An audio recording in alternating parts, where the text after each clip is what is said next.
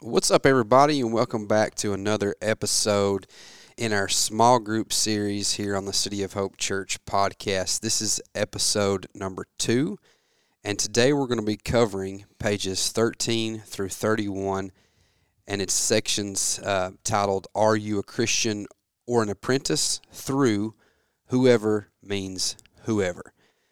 My name is Jeremy, and with me, as always, Mr. Clay Bishop. How you doing, old buddy? Doing good. Good. Well, this was. I'll be the first to say this is a, this is a powerful few pages. Um, li- literally brought me to tears in part of it. Like it was it was a good section. Well, that's good. Yeah. And they, man needs to tear up over it every now and then. I'm a little highly emotional sometimes though. So, but uh, but no, it was good stuff, man. Uh, you just want to dive right in. Yeah. Yeah, so the first section opens up and it, it talks about are you a Christian or an apprentice and it it dives into a couple different things, really just defining what it means to be a Christian and that language, that terminology. Um, and I, what I thought was interesting from the get go is he he really talks about how the term Christian is not used very much in Scripture, but um, the word disciple or he the, the word he's using here in this book is apprentice is used significantly more uh, matter of fact i think it is three times the, the word christian is used three times and the word apprentice or disciple 269 um, and he talks about just how to us here today in western christianity christian really the term is just someone who mentally ascribes to the bare bones of Christianity, uh, and it, it doesn't really account for them practicing or really doing anything, which I thought was an interesting um, kind of concept. Right. Yes, I mean, um, like you said, Jesus Jesus never called anybody to be a Christian, especially in the in the way in the terms that we've kind of formulated it in our culture today. He he would say, "Whoever wants to be my disciple, take up their cross and follow me." Not, "Hey, if you want to, you know, raise your hand." So you go to heaven when you die, and you become a nominal Christian by that label.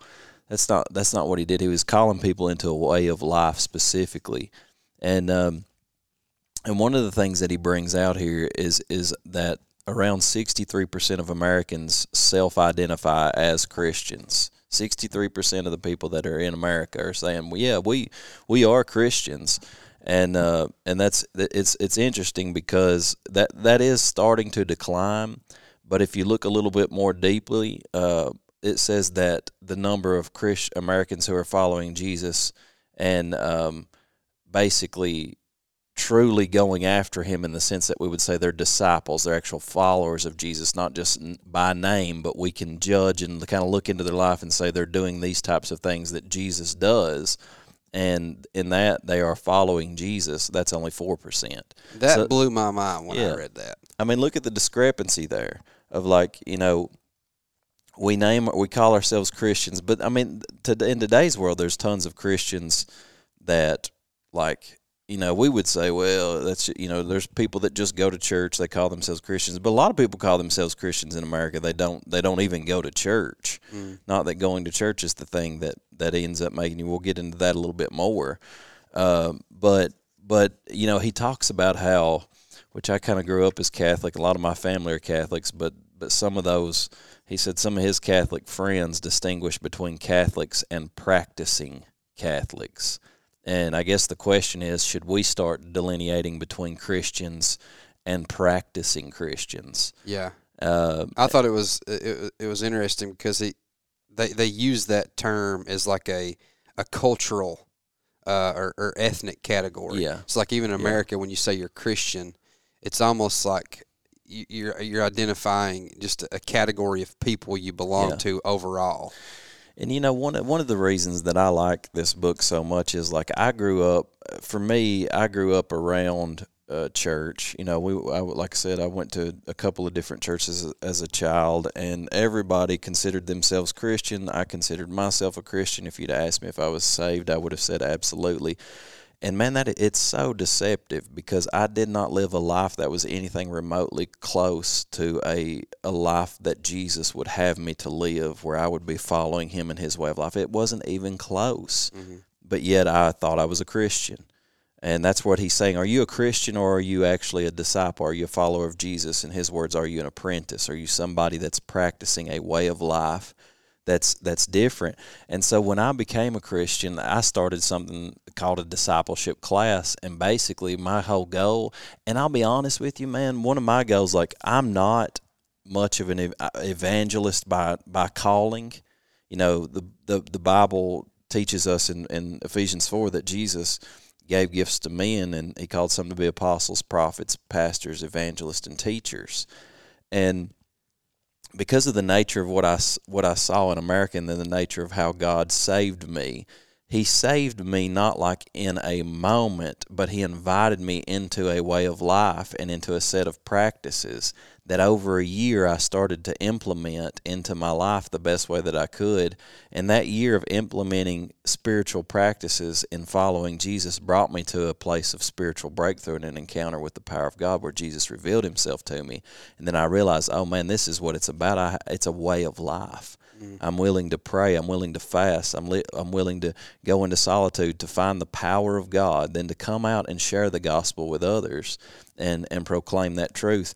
And so for me, it's it's I even to be honest with you, I'm turned a little bit, and you'll notice uh, that a lot of times in my preaching, I rarely like get to the end of a sermon and say, "Hey."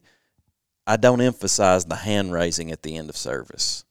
And part of the reason I don't emphasize that, even though I think that's okay, I'm not against that. I think it's a fine starting point for somebody who feels convicted by the Spirit and needs to get connected with the church, and and maybe even they make a confession of faith that does bring a radical transformation in their life, and they can truly be saved in that moment. But overall, we can give people sort of a, a, a false idea of what salvation is if they think they simply raise their hands. Okay, I said that prayer. I'm good now. No, no, no. That's that's just a beginning point for your journey with Jesus, and it's not even necessarily the beginning point that I think Jesus would give you. Uh, you know, because we we we kind of formulated into like Romans ten stuff where it says, "Hey, if you if you believe in your heart, Lord Jesus was raised from the dead, and confess with your mouth that He is Lord, then you shall be saved." But one of the things we don't understand about the Roman context is that book that was written in the book of Romans, so we think that anybody can live however they want and just confess Jesus as Lord and they're saved. What he's saying is in the Roman context, if you confess Jesus as Lord, you were an enemy of the state because you were denying Caesar as Lord, which is what they wanted you to do.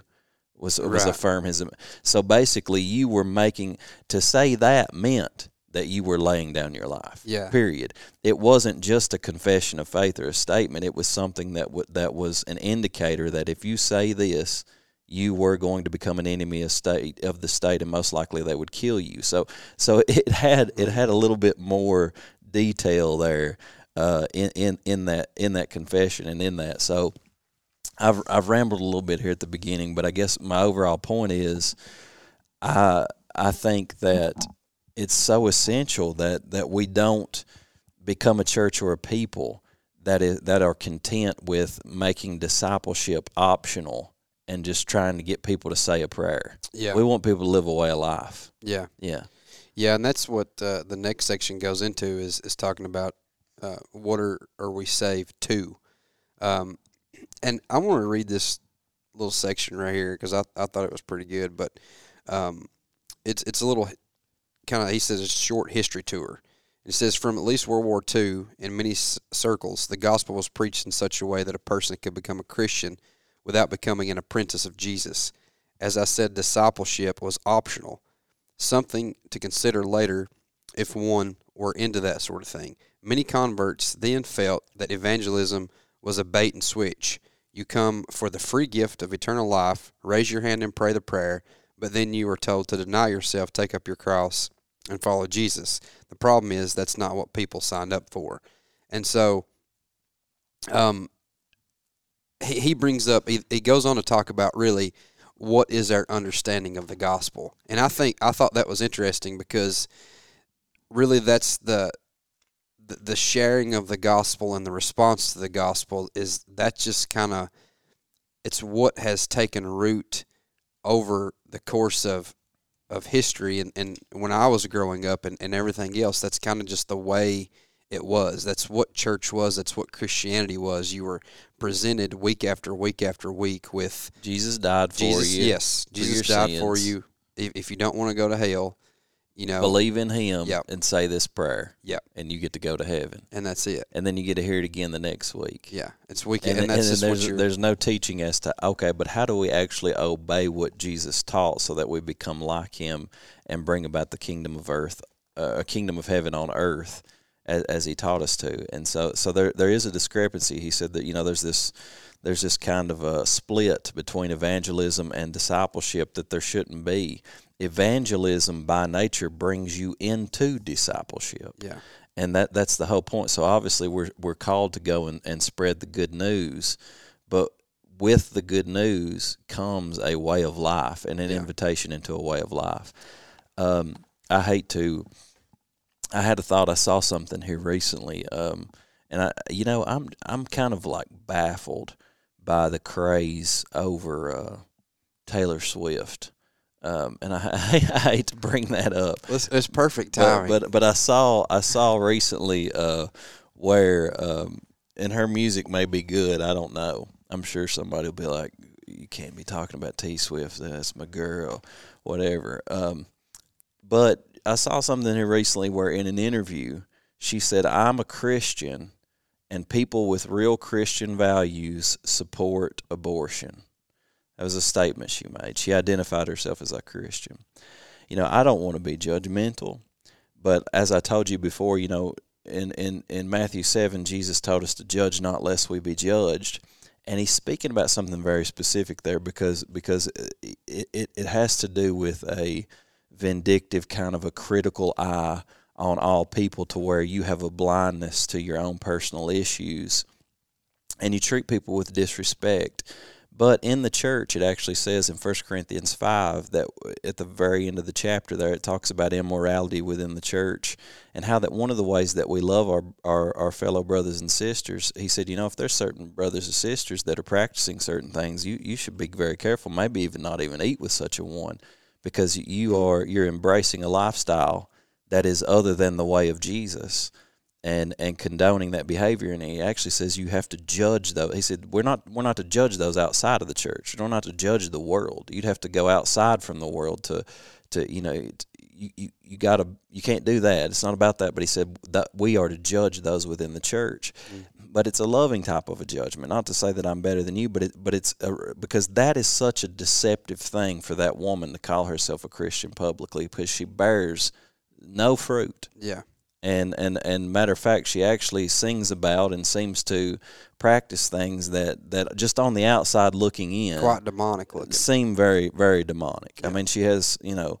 serpents in her in her and uh, what seemed to be uh, clear occult practices and talking about being a witch and singing about karma and stuff like that. And if you fall into that line of deception where you think you're a Christian and she, listen, if you like her music, I'm not I'm not I'm not saying anything. I'm just saying that it seems like the entire world is under her spell and she has great influence and people are so ignorant Mm. and then she makes a statement that says, I'm a Christian and people with real Christian values support abortion. That's a lie. It's two lies. She's not a Christian, one, but two, real Christian values do not support abortion. And and so I just I just see those deceptions all throughout our culture and people I think just swallow it and and if we're not careful, you know, I know that may sound harsh, but I'm trying to say that in as loving as a way as I possibly can because we're seeing more and more people say, "I'm a Christian," and people believe that they are, Mm. and uh, and I Yeah. think I think that can be quite damaging if there's not a real distinction in okay, okay, uh, but are but are we really are we really Christians? Are we just saying that, and and are we leading people astray? Yeah, So um, I don't know. yeah. No, I, th- I mean, I think that's it needs to be talked about. I mean, I th- because like you said, that's you know we are being indoctrinated, like we talked about last week, uh, and, we're being conformed, whether we like it or not, and those are the things that are mainstream right now. Yeah, That's what we're hearing most of. That's what our kids are listening to. That's what they're seeing. And to hear those little statements like that and you just simply adopt it and and, and you, uh, I can be a Christian and, and still Yeah. believe that. It, it just it it does more damage than good, Well- and somebody's got to call it out. And in the book of Jude, you know, that's that's you know one of the things that I said this sermon series that I went through. I know that it was somewhat brutal for people. The one on the pursuit had four sermons in it, but but to be honest with you, man, the Lord really poured that into me and was able to help me pour it out in a way that I felt really good about. But if you read the whole context of, of the New Testament, if you read the New Testament and you're not just getting little quotes on Instagram, little feel good quotes, but you read the entirety of the New Testament, like that's one of the things that they warn about in almost every letter that there would be wolves that come in among you, mm-hmm. that they wear sheep's clothing, they call themselves Christians but they live live lives that are dramatically different because one of the ways that Satan is seeking to deceive the church primarily is is by getting people to wear the sheep's clothing but inwardly be ravening wolves and and they are deceptive in nature. And so calling yourself a Christian as much of when you got 63% of the United States and people like Taylor Swift calling themselves Christians and then trying to tell you what Christian values are, what to be Jesus is like and it's actually contradictory to what Jesus is like, that is a very that's a mass form of deception and, and literally you've got young girls that worship her far more than they worship Jesus, and they go to church on every every Sunday with their with their parents, but they're not indoctrinated by Bible teaching. They're indoctrinated by somebody like Taylor Swift, mm. and so they say they're a Christian the same way that Taylor Swift is a Christian. Yeah. and they think that everything's all kosher and good, but but they're actually walking in deception Yeah. and not living a life that Christ would have them to live. So Yeah, that, I mean that, that's that's that's powerful. I know, for, and like you said, I know for a lot of people that's a hard word or whatever, but it's just the truth, man, and it's Yeah. got to be. There, it's there's coming a time, and, and it's here. Like we got to quit playing games, man. You know what I'm saying? It's Yeah. just like at some point we got to wake up and and realize and and stand against some of this stuff and and really start living this stuff out, man, because you know it's just dangerous and and we got to wake up to it. And you know get so getting back to this like false understanding of the gospel and stuff Yeah. like that i think that what's really cool about what he says on page 19 is he goes through some of that like you know you're a sinner going to hell. God loves you. Jesus died on the cross for your sins. If you believe in him you're going to go to heaven yeah, when you die. Mm-hmm. And he says, you know, the problem is not that any of that is untrue, right, but it's just missing whole pieces of truth that are really, really important. And so what we get is not a full picture of the God. Like you said, when you read the entirety of the New Testament, yeah, it's like we have these little little nuggets of things that yes may be true, but when you put those things into the full context of the entirety of the gospel and what Jesus really offers, the way that it that a person lives that out looks much different than just believing a truth. I'm going to heaven when I die, and then your life looking no different than the rest of the world. So, um, and there's, and that's where the danger comes in. So we have to take in the full picture. Um, and I think this is, you know, I I was going to ask you even like a question because I feel like this is not a uh, a topic that is uh, foreign. Matter of fact, I think like probably the, the past 10, 12, 15 years, I've and, and maybe it's just a circle of people I've been around, but you, you've heard this kind of discussion of well, it, it's not just about repeating a prayer; mm-hmm. it's it's about a way of life. But it seems like it's not really taking root. You, you know what I'm like? It's the problem is still there, and it's like it's been a decade now since I feel like I probably first started hearing stuff like that, and it's so it's like it's been talked about, but like, what is it about this that we have such a hard time, like, understanding? You know, does that Yeah. make sense? It's like, okay, if we know that it's not just about saying a prayer, and Right. like, and it, we know it's about a way of life, but then like nothing ever really changes, you know. yeah, so like what is it that has such strong roots in in our culture that keeps us under that like false and, and kind of misunderstood true gospel? Yeah. Well, I, I mean, I, I think there's a lot of things in, involved in that. I think I think it has to do. You know, one one element is that it's much more easy to grow a church and reach people on a broader spectrum. I think when you take the stance of the gospel and make it more seeker sensitive, which has been the goal of the American church in the last two decades, we we made a pretty dramatic turn and, and mainstream Christianity decided we're going to sort of water down hard stuff and we're going to just preach a lot of encouraging things that doesn't really place a demand on people. And we're going to focus not on what you need to do, but on what Jesus did for you. And obviously, that is some that is that is a that is a necessary aspect of it.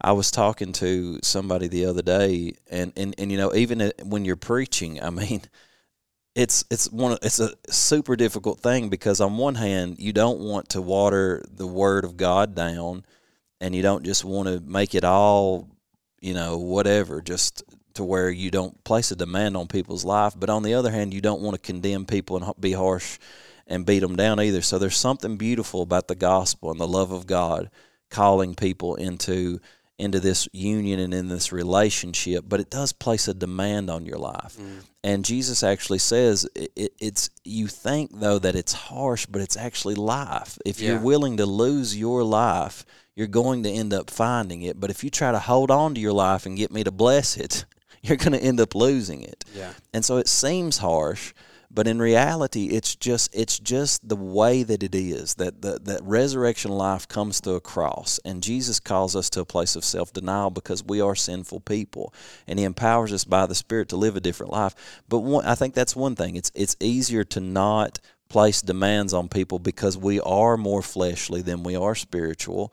And so we want to our flesh will naturally reject those yeah. things. It's just an easy sale. yeah it's it's it's a much easier sale to just go the easy route with it uh, you know, and there, there's there's a lot of different reasons. I do like to think though. I I, per, I think that like in our church, for example, that that I notice that once when we teach on these things and we preach on these things, for the most part, I'm not. I don't know about everybody. I can't, but but I like to believe that there are you know groups of people in our church that are saying yeah yeah i see that. I, I want to yeah. get into that. I want to get into the word of god. I want to learn to pray and fast and worship and seek his face. I want to reach my neighbors with the gospel. I want to share it with somebody. I want to uh, give my testimony to them. I, I, I want to reach out. I want to pray for the sick. I want to believe for miracles. I yeah. want to be used in the gifts of the spirit. Uh, all of these like I, I see that people are going after that. I just think that in the broader sense of everything when you when you look at it and just the sway there you know there are demonic powers mm. that that really are, are, are influencing the church and people and how they view everything because I don't know you know I don't know that Satan wants to completely get rid of the church. I think what he would much rather have is a church that is so powerless and looks so much like the world that he can convince everybody they're yeah. Christians when they're not. Yeah. and that that would be far more effective. And so, you know, there's a lot of uh, details into that. But but I think at some point, you know, people who decide I I'm, i want to go after God and they and they're and they're studying the Word of God and not just being formed by culture and TV and television and who's popular and all that, but they're actually allowing the Word of God to do a work in them. They're going yeah. they're going to go that direction. Yeah. But but it, but you know if you just sort of saturate yourself in, in everything that the world has to offer, you're just not going to go. So I mean, I don't know that there's a real good cut and dry answer, but there's a lot of those yeah, elements. I, and I, I don't even know that I asked the question expecting an answer. And just to clarify too, I wasn't necessarily, you know, I was meaning big picture. You know, yeah. because I, you know, someone. Uh, we were, I was talking to someone the other day too, and that's something I've noticed in our churches is just like a honestly a deep hunger.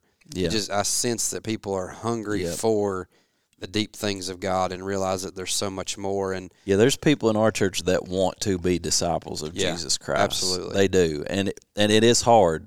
Just like with myself, I want to be too, and I'm and I'm and what we're doing as a church, I think, is trying to sift through the struggles that we have together, the distractions that we have, the responsibilities that we have, the fleshly tendencies that we have, to try to get that stuff out of the way to say okay, we we really want to do this thing. We want to follow Jesus at all cost. But uh, there's a.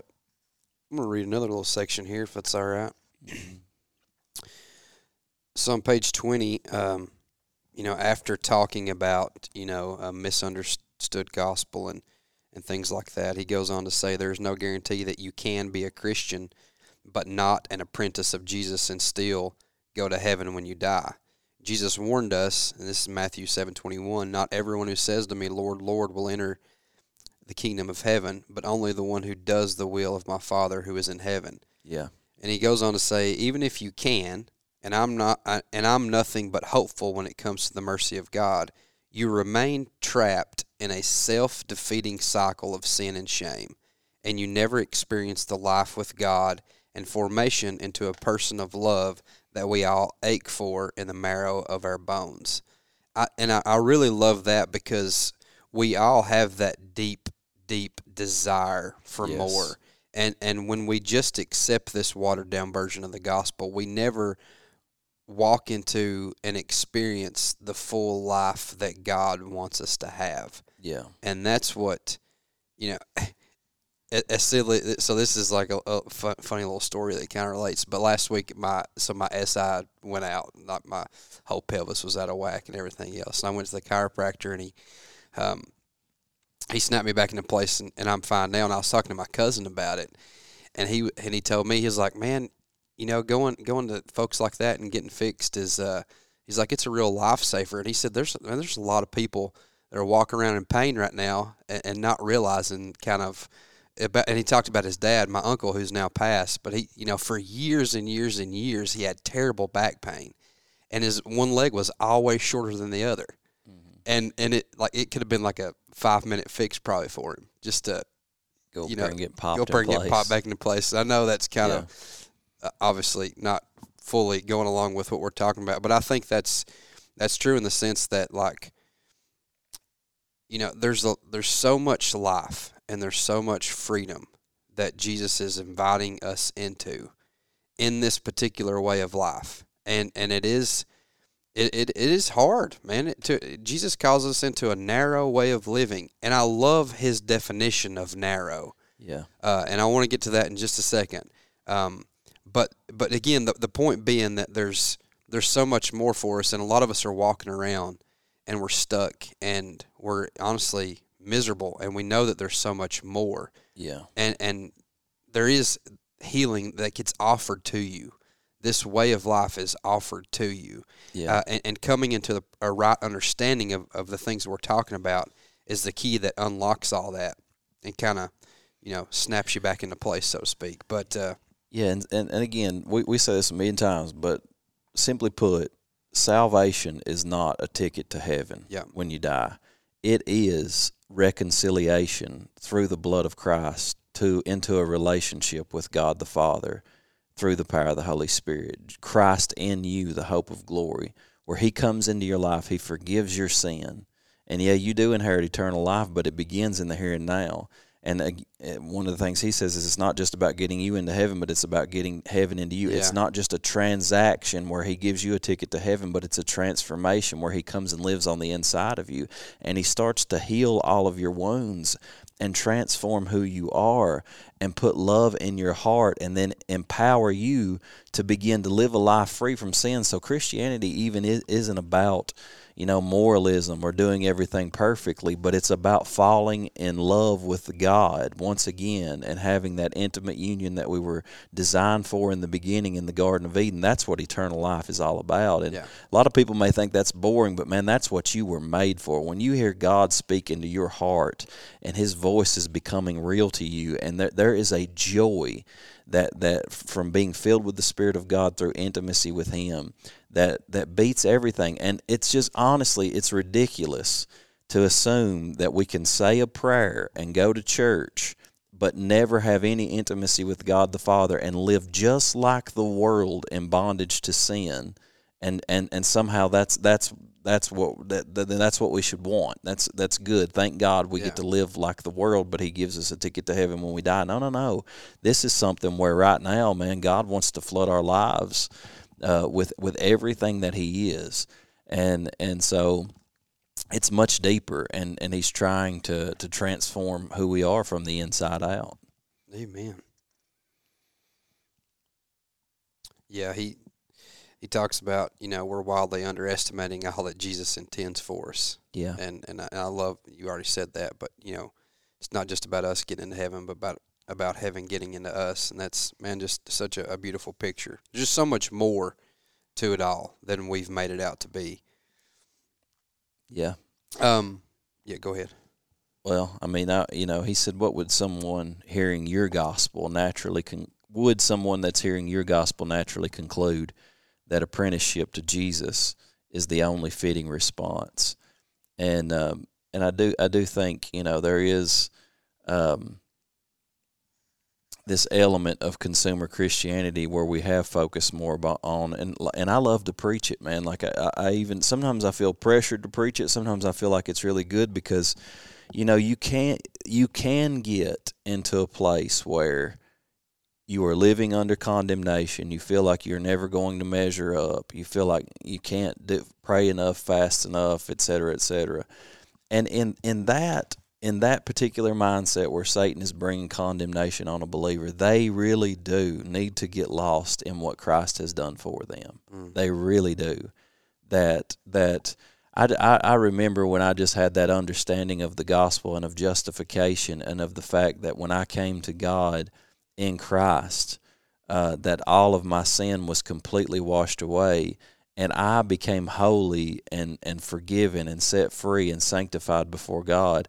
just as if I had never sinned and was the righteousness of God in Christ Jesus, not based on anything that I had done or would ever do that I couldn't earn it, I didn't deserve it. It was righteousness that was imputed to me as a gift.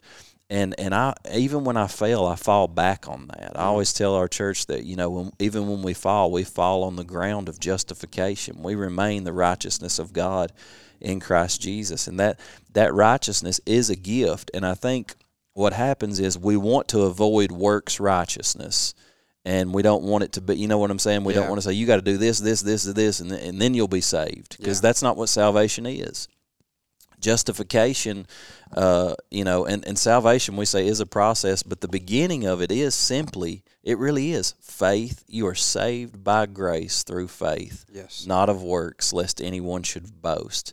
You can't pray more, fast more, pray for more people, preach more gospel to earn this salvation. That's not how it happens.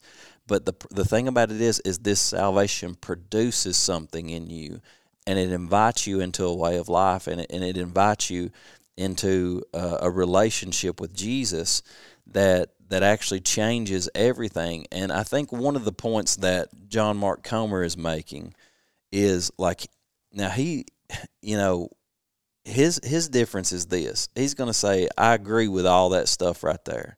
That that that, that you know we don't want to we, we can't be saved by works.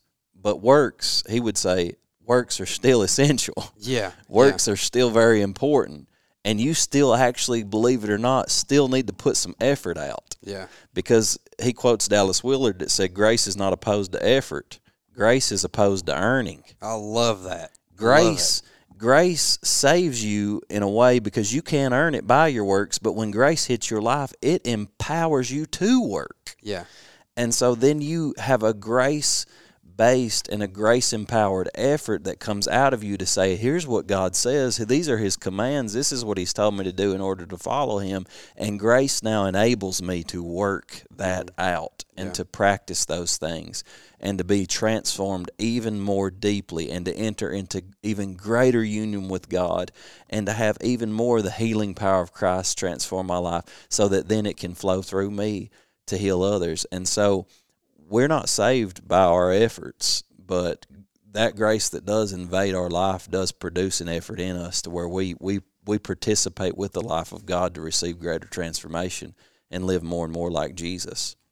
Yeah. I don't think it's an either or thing. No, and, that, and. and that's the thing about all, all the things in Scripture. Like you- you know, I think sometimes Paul said he preached the whole counsel of God. And I was having a conversation with somebody the other day, and we were talking about different preachers and how you, you know, some f- focus on this, some focus on that. But Paul really tried to hit all the quadrants of the gospel, so to speak you know and in his whole letter you would see that from front to back because if you just if you just read romans 4 you would think well man all we have to do is is believe you know And, but but then but then you know then he, he lays out Romans five and Romans six and Romans seven and Romans eight wrestling with sin. And it's like oh okay now but I got to walk in the spirit too you know and so so there's there's Yeah. there's deeper elements that go on into this in the entirety of all this. So it's there's no really short cut and dry answers. But Jesus said it like this: Matthew seven twenty four through twenty seven.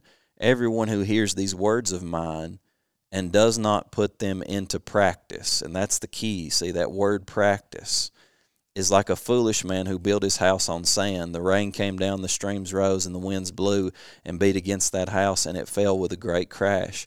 And so, when it comes to how I treat people or how I deal with relationships or my spiritual practices of prayer and fasting and giving and all those things, he says, anybody who hears these words, these things that I tell you to do, and doesn't actually put them into practice. And you know, someone back when I used to play golf, you know, I practiced mm. because I was trying to get better at it.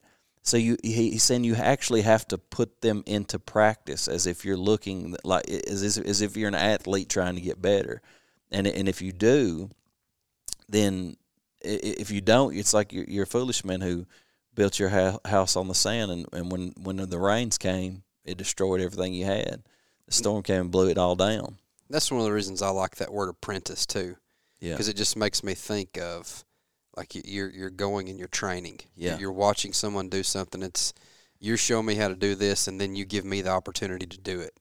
yeah, and I'm I'm following the way to learn and to be like that person and to, to, to actually like you said put into practice these things. Yeah, he said. He said, you know, can you imagine Jesus, um, kind of to say right after what we just read, but don't worry, I'm about to do it all for you. And honestly, I can't tell you how many sermons I've heard preached in just by what people think are great preachers in today's world, and really, uh, some of them are. Some of them really are, but they do they do exactly what he's saying here. They would read that from Matthew seven twenty four through twenty seven, but after it say something like, "But Jesus is the one who does it all for you, so you don't even have to worry about it." Yeah. you know. So they reverse it. But he said, "Can you imagine Jesus actually reading that and then saying, "But don't worry, I'm about to do it all for you. You don't need to do a thing because that would be works based righteousness, and it's bad." Yeah. No, he's saying, I yeah, I'm about to save you. I'm about to die in your place. I'm about to be your substitution so that you don't have to bear the weight of your guilt and your shame and your sin. And I'm going to set you free and I'm going to impute my righteousness to you. But then I'm going to give you a Holy Spirit and it's going to empower you. But guess what? You still have to exercise your will to come into agreement with what I say and put it to practice in your life and to become a disciplined person Yeah. so that the kingdom of God can flow through you. Yeah. It's going to take your will and your effort, and you're going to have to become a disciple. But the other one sells a lot better, Right. you know, and it and it's a lot easier. Yeah. And if anybody likes ease, it's me. yeah. You know what I'm saying? But but uh, Yeah. It's easy to count number of salvations and everything else when you're just counting hands and this and that, and it's it's much much You- more difficult to live out a life with someone and, Ima- and go through. imagine how that number will will stack up in eternity of all the pastors who took to Facebook and said we had so and so we had 18 salvations this morning based on what a hand that raised up. You know what I'm saying? Like, Yeah. how do, how's that going to play out? Yeah. in in in eternity in the kingdom. Uh, nobody counts. Nobody ever says, "Here's how many disciples we've actually made," and we have ver- verifiable proof of that, Yeah. which would be weird anyway. But but I think maybe maybe we're getting a little bit cantankerous in all of this. But but I think the the overall point is to say, you know, and that's what he says here is that this is a way of life. They weren't called Christians in the Book of Acts.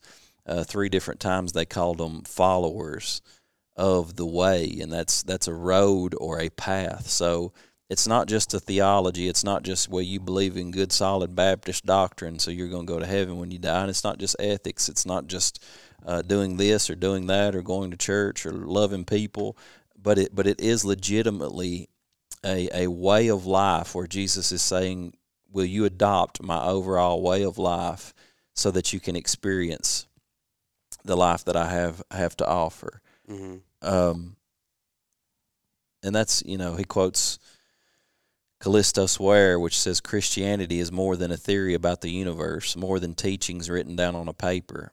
It is a path along which we journey in the deepest and richest sense the way of life.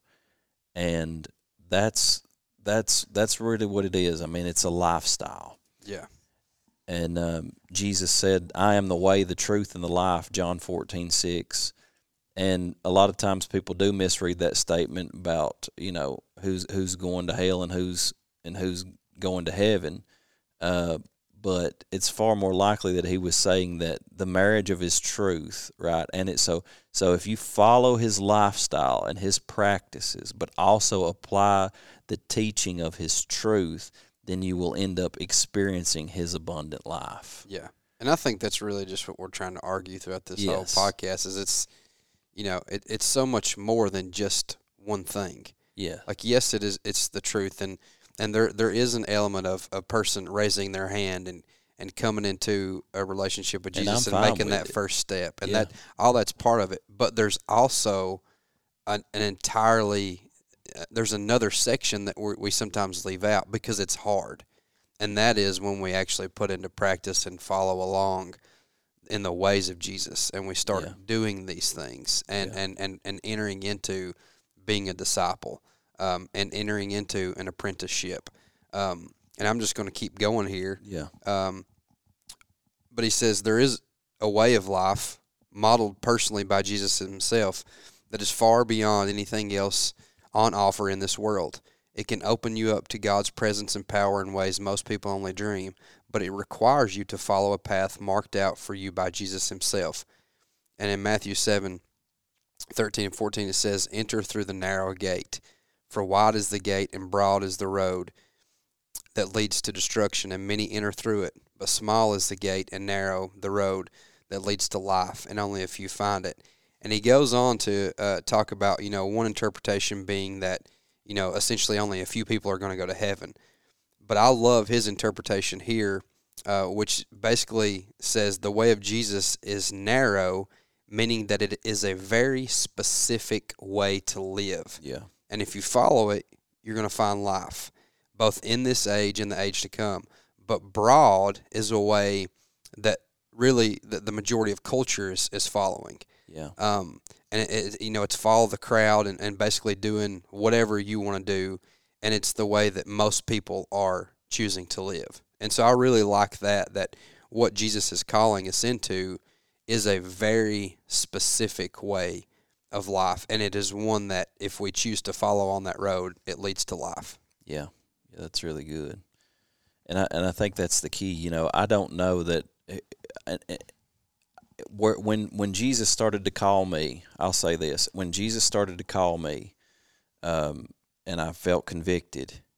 You know, like I, I've I've said this a million times, but I said the sinner's prayer so many times, and nothing changed. Yeah.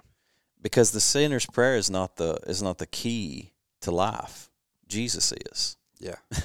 and I mean, and and so, but when I started opening the Word of God and I began to seek God, and I saw, you know, this even little pieces of the way of life that Jesus is saying, do this, you know, do this, implement this, and I start to see who Jesus is and what He's doing, and I'm in His Word. I'm developing a prayer life. I'm learning to worship. I'm implementing spiritual practices. I start to fast some, and I'm seeking God. And in that seeking of God, my lifestyle, my patterns of behavior, my patterns of life start changing, and then it starts to unlock something in my heart. The Holy Spirit starts to work more deeply, and I implement those practices even more, and then greater transformation comes, and then finally an encounter with the Holy Spirit that just breaks that stuff off, and it just pushes me even deeper. I want even more and and what and, and the, the the fight that we have as Christians is and I've and I have it as well and I've talked about this in the last few messages that I've preached but what I sense is you know the world and the devil and the flesh are working full time to basically undo that discipleship and get you to start going the broad way Yeah. and just fall up under that sway. But the Holy Spirit is saying, no, no, no, stick to this narrow way, stick to this very specific way to live, and keep those practices in place and keep following me because when you do that, you find life. And it, anybody who actually does it, they end up they do they experience they're like I say it all the time. None of us have ever went through a season of really seeking God and cutting things out of our life where we said, "Man, I wish I hadn't done that." Right. Because you start to sense the vibrant life and joy and peace that comes from it, mm. and and so that's what that's what he's trying to bring us into and, and, and I think when we just follow the crowd that's where we end up is we, we fall to pieces and we never really reach our promise or our potential. But in Jesus I'm I'm convinced that there really is abundant life. So yeah. and he you know, he finishes and this this will finish up here, but um, this is the section that broke me down pretty good, man. It's it's yeah. really powerful. Well, and it's just simply this that it's not the, these things may seem difficult. Um, and he, you know, Jesus even said the way is hard. Yeah. Um, that's that's that's what he said. Um, and and so there, there there's a there's an element to that. Mark eight thirty four though he says, "Whoever wants to be my disciple must deny themselves and take up their cross and follow me." Mm. But the key that he's focusing on here is not not that they must deny themselves and take up their cross and follow me, which is which is a requirement, but it's that whoever. Yeah. And and it's not just that you you're not just like these other like we talked about last week. You're not uh, the cream of the crop. You're not the apostle Paul. You're not the elite. You're not the smartest of your class. Yeah. It's whoever from whatever background. You could have been in great sexual sin. You could have been a homosexual. You could have been a drunkard you could have been a tax collector. You could be in any realm of life. You could have been a fisherman and a nobody. You could be people that a person that most people consider to be dumb. But you you choose to follow Jesus. Whoever will follow me, that is that is whoever wants to come to Him.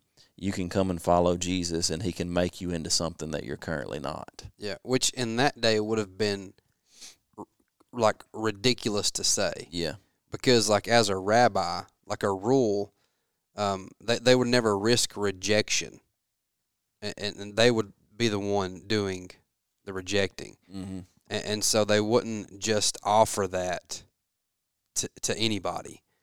Um, and, and I guess where it got me is uh, well, a couple places, but it, it kind of made sense. He, um, you know, he talks about, you know, Simon Peter when he decided to, you know, uh, you know, accepted the invitation and he dropped his nets and decided to follow Jesus. I've read those stories before and been like, it, it just seems crazy to yeah. think about. Like, oh, you're you're doing this work, you're you're fishing and, and this and that, and then all of a sudden, boom, this guy walks up, says, "Come follow me," and immediately you drop your nets and you go.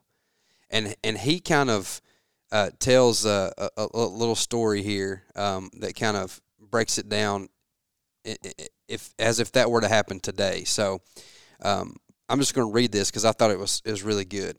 Let me attempt a clumsy adaptation from our our era. Imagine you're a high school dropout who always dreamed of becoming a professor. You wanted so desperately to go to college, but you couldn't get accepted. Now imagine you're working a dead end job in the food service, low hourly wage, and long monotonous days. One day you're watching the clock from behind the cash register. A world famous professor from a prestigious university walks through the door on a pit stop from his worldwide book tour. He takes a, uh, an instant liking to you and says, If you come with me right now, you can become my student. I'll give you a full ride scholarship. You can live in my home and study under me, and I'll teach you everything I know and give you access to all my resources. I believe that you have the capacity to one day do what I do. It will be hard. It will be the hardest thing you've ever done, but it will pay dividends you can not possibly imagine, but you have to come with me now. And when I read that, it was like, it, it clicked. It kind of made sense. Yeah. Like anybody would be like, full ride? Yeah. Scholarship? Yeah. Like you're just going to take me under your wing and like give me access to everything you got? And that's what these guys were being offered. Yeah. Um, and that's the same invitation that we have in Jesus. And he goes on and he says, you know, Jesus invited them to become his apprentices, but before they believed in Jesus, he believed in them. Yes. And that just, I mean, it just broke me, honestly. Well, think about that. I mean, you think about the moment that Jesus came for you. I mean, if I, every, honestly, probably the, the reason I cry the most is because I'll be sitting there with the Lord and I'll go back to the moment where he showed up in my life Yeah. and and and loved on me and and like just you could tell he saw he he saw something in me far beyond what I saw obviously. And he was so he was so happy to finally set me free and to show me the truth and then to invite me on that way of life and and I think when you see that man it's like it's it's it is like you said even in the reality i remember i remember how excited i was to start to live live that way. Yeah. like i was just so pumped. I was so excited to be able to let go of all that other stuff finally. And so it, it it's difficult to understand how the flesh and the world deceives us into thinking that somehow there it has something to offer us that's going to be better than following jesus because there just isn't anything that's better than that. So what what a gift. Yeah.